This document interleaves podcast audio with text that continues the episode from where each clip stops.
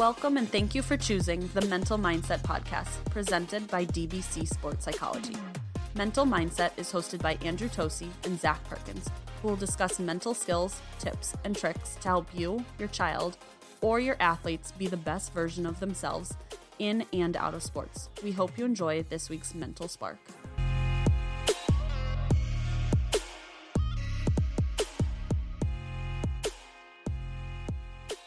Hello, and welcome to another episode of the Mental Mindset Podcast. I'm Andrew. I'm Zach. And what a beautiful day it is, Zach. How are you doing, bud? Doing pretty well. It's not really that beautiful of a day. I actually went outside a little while ago, and it is ruthless out there. I'm glad to be inside in the AC, let me tell you. Yeah, dude, it was kind of gross. It was definitely kind of gross outside. I was at the Travelers all weekend, and man, was it sticky icky, you know? And I know that probably means something else, but that's at least what I call it. Like, it was gross. I was touching my own arm. I almost said touching myself, which would have not been a good thing on the podcast, but I would rub my arm. And I would just, it'd be like there was like glue on me. It was really not entertaining, nor was it fun. But hey, summer's in New England, baby. Yeah, it was thick for sure. And I mean, you being, the sweater that you are, it definitely doesn't help. It was thick. I love that. How's dad life treating you? Everything going good over there? Yeah, man, we're just rocking and rolling, right? Just, I don't know. It's crazy how fast things go. And, we're just past a month now. So wow. I don't know. It doesn't feel like it's been a month, but here we are. Fair enough. Yeah, man. I mean, well, I think our last episode kind of got a really good, awareness out there. And I do appreciate you for allowing me to be on my soapbox about a topic that is so near and dear to my heart. So thanks for that. How'd that last episode do? Pretty good? Yeah, we did pretty good. We were upwards of 50 downloads, which, like we said, we average somewhere between, 50 and 150, depending on where we're at and what's going on. Sure. It was a pretty good episode for us. So it's still early too, right? Like we've been pretty good about a weekly kind of output here, even though we're jumbled in our days of the week at time, but it's been a big piece that I think, we're starting to see a more consistent following, and people are coming back a little bit more just because we have been a bit more consistent. Yeah, dude, totally agree, man. And I think it kind of leads a little bit more into today's episode. We were kind of discussing what to do, and we have so many cool ideas, and I think we're going to bring them. But, we don't always get pro sports and pro events kind of happening here in Connecticut that we can at least witness live. So I think it was kind of cool to have one that also was just a massive purse. Like, it was named last year as one of the big purse amounts, like $20 million total. I mean, Keegan Bradley, a good old Vermont boy, New Englander man, wins and walks away with like $3.1 million. Can you imagine playing golf and then winning, and then someone hands you a check for like $3 million? Can you imagine that? I mean, I probably would never go back to the golf course if that ever happened to me. Just end on top. Just be like, yeah, that was great. That was awesome. I mean, so I don't know how much of it you watch, and I know that you obviously have a newborn baby, so it's a little difficult. But, there's this thing that we talk about in sports of like, we kept saying it on Sunday as we were watching of like, it's his to lose. And yeah, that phrase gets kind of thrown around there a lot, but also like, my fiance kind of threw out there, like, what about the idea that like, it's his to win? And I was like, that's a really good point. It is his to win, because at the end of the day, he dominated. I don't know. Again, in the first three rounds, he only had one bogey. Like, he played three rounds of golf with one bogey, and he had a pretty darn big lead. Sure, it was only like 4 or 5 strokes coming into the last or into the back nine. But at the end of the day, like, why we love golf is anything can happen. But he showed just such grit and determination. Like, when it comes to like sports psychology sense, the guy was just on top of his game, and it was so fun to see. It's wild too. I didn't watch a ton of it, right? But I know at one point, I think they said he was like minus 21 on the tournament or something like that, which was crazy to me. Like, you look at, I guess I just question, like, how hard is this course actually when it comes to these guys, right? Like, you and me go out there and play, it's going to be a hard course. I get that, right? But You look at these guys and they sit here and, like, they struggle at some courses, right? You're talking, like, 11, 12 at the most of, being 11, 12 under is like running away with it, right? So to see a minus 21, like, I don't know, that to me was a little bit of just like eye-opening of, are we really challenging them at this thing, or is this like a walk in the park for them? I think as the game keeps advancing, the course will have to too. I think it's one of those, you're walking around the course and there's definitely those holes that like bring some serious challenge, right? Like hole 15 is that short par 4. If they miss it left at all, they're into the water.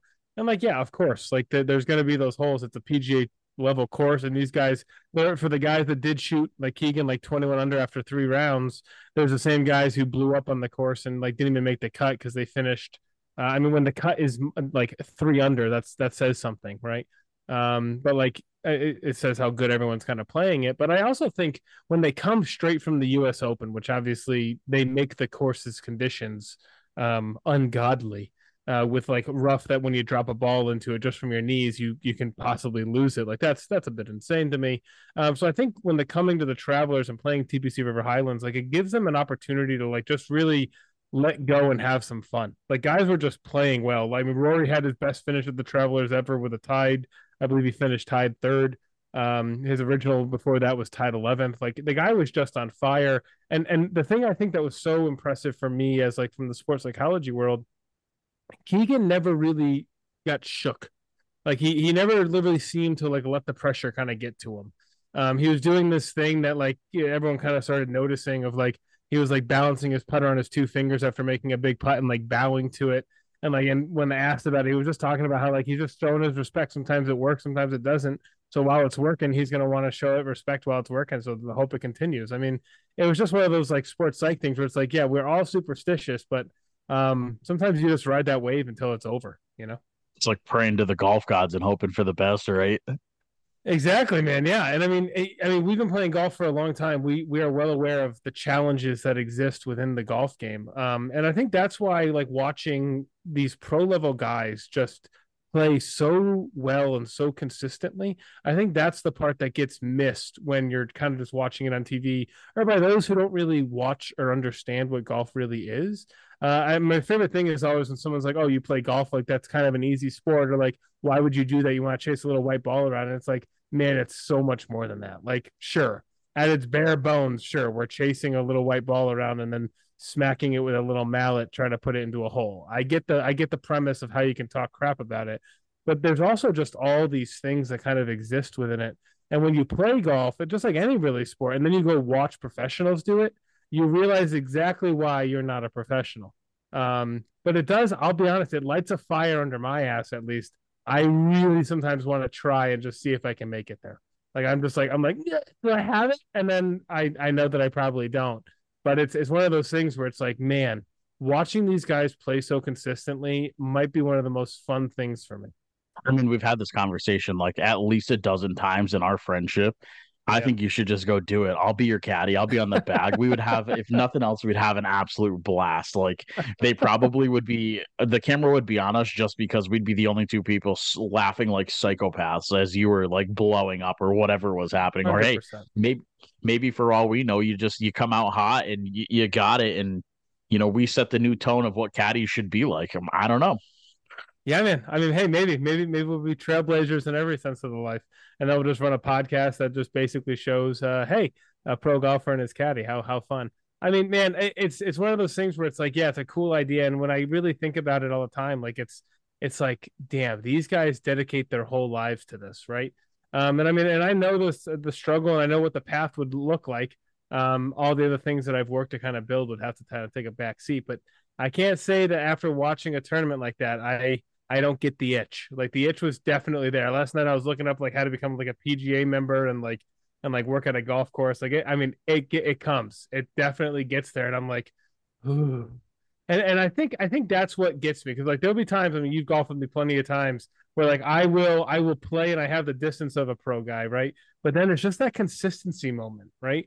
Like these guys just don't make mistakes typically. And if they do, they make mistakes that like an average player is like, man, I would have taken that as my best hit I've ever had, right? And I think that's the part that gets lost. Like these guys are literally putting the ball within inches of a spot that they're trying to hit from 200, 150, 140 yards away. Like they're just the amount of control they have it just blows my mind. And as a certified mental performance consultant, it's one of those things where it's like the ability just to maintain that same level of energy or that same level of focus or the same level of just continued like mental, performance really at the end of the day is so incredibly awesome to witness live. It was one of those things where I was like, man, this guy doesn't even look shook.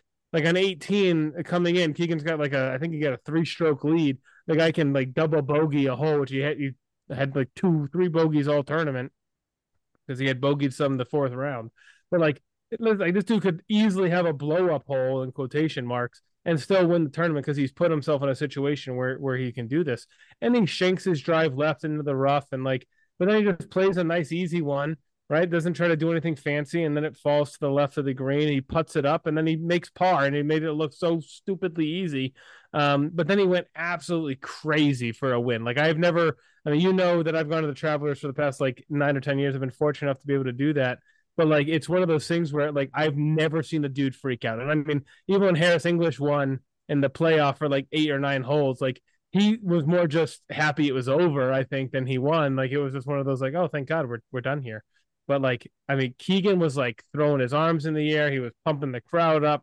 It was a scene that I haven't witnessed in a long time, probably since the Jordan Spieth holdout bunker scene. But it was nuts. It was a really cool environment to see. I think the big thing too, right? You talk about just the dedication or to me, it's it still is mental dedication, right? But the ability to stay locked in that long, right? And you're not talking one round of golf. You're not talking a 4-hour or 6-hour span, right? You are talking 4 days of putting yourself in a position mentally to be able to perform your best. And I think again, to me, right, I think that's the piece that separates professional golfers from anybody else is the mental ability to do what they do consistently. Mm-hmm. I don't think it's anything more than that, right? Sure. Yeah. They can hit it, further distance than your average golfer, things like that, right? But if you wanted to be more than an average golfer, you could work on your body, right? You could do things to put yourself in a position where you could physically get to that point. It's the mental fortitude and it's the mentality to be able to just continue to perform. And I think you see it across a lot of things, right? It's not just golf. It's not just pro sports, but top business leaders, right? It's the mentality that they have, the way they approach things. They're able to make the decisions or do things or take the risks that others are not willing to do.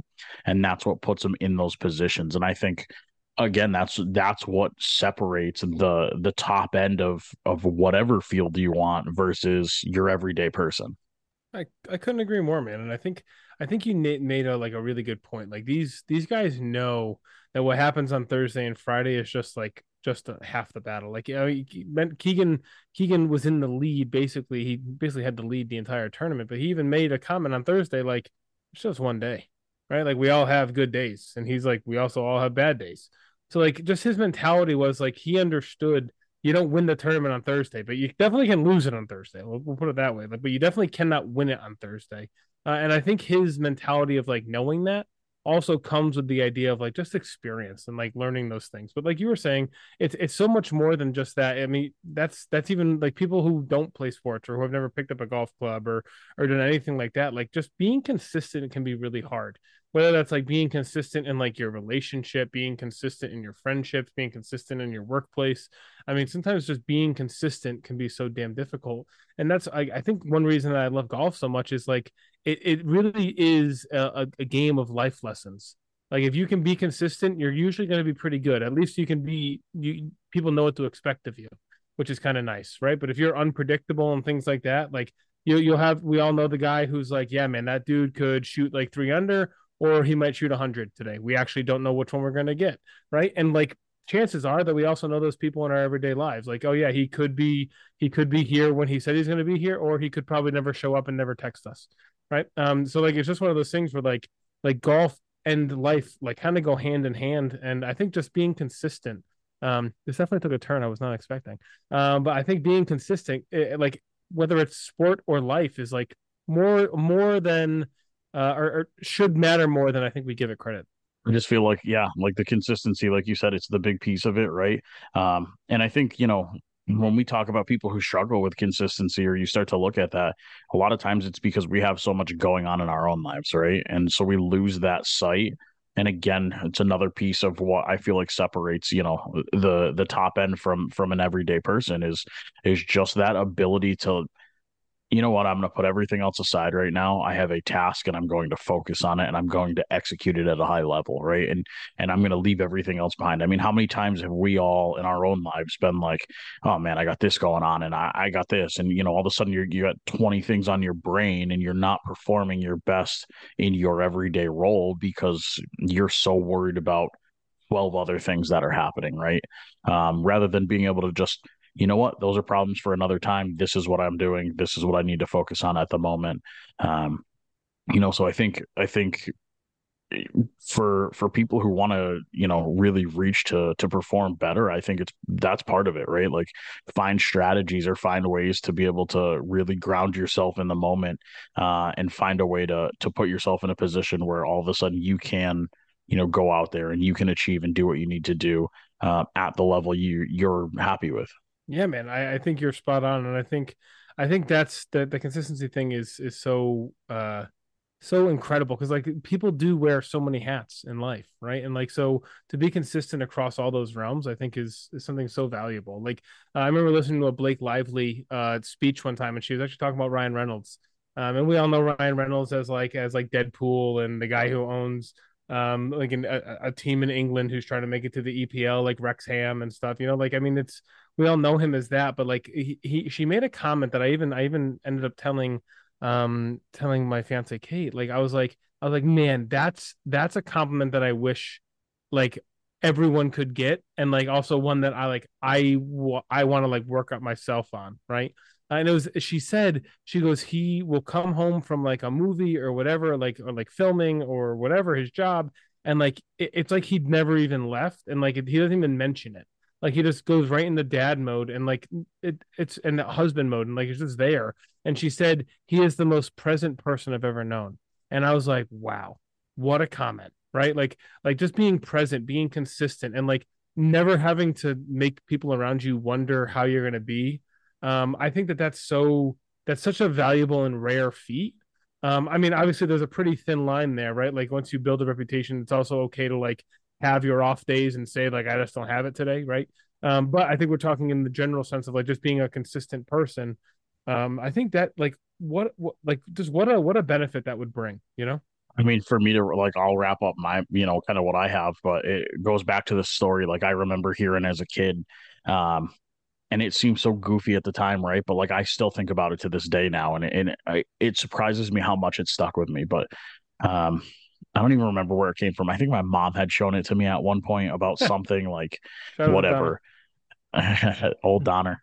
But basically, it was that every morning when the dad would leave the home for work, he would walk out to the tree in front and he would make it look like he was picking up his briefcase and like a coffee mug out of the tree, right?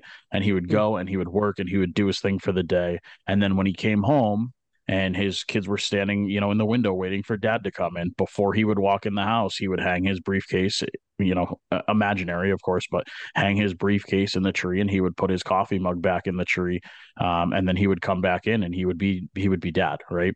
And basically the moral of the story was like, that was his separation. That's how he would leave work at work and how he would be dad at home. Was just a little exercise for him. Right. And does he look a little goofy at times? Yeah, maybe. Right.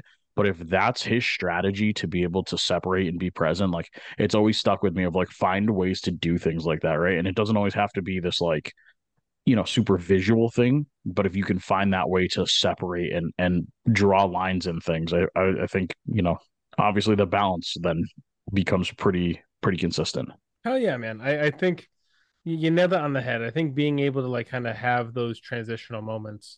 I mean, people ask me all the time for what I do for a living, like, how do you manage all that? Like, how do you deal with all the things that you hear and then like still like live your life? And it's like, my way is like knowing that that's not my story, right? Like I don't own what my clients talk about and things like that, but also like I use doors as kind of like a passageway not in the literal sense of like I walk through doors like everybody else. What I mean is like I use it as like I'll close my office door when I'm done for the day. And like it'll be like, you guys stay here. Or like, you know, since working from home once in a while, like I'll also just like close out all the things that I would be using during the workday so that they're not open when I walk by and things like that. Like it's all about that transition. I've never heard that tree store, but I definitely really like it. I mean, I think the takeaway for today, you know, we were like, oh, we'll do a Travelers episode. And then like, I think it just turned into like just being consistent and like finding a way to like be consistent in your life. And knowing that it's okay that maybe once in a while you don't have it.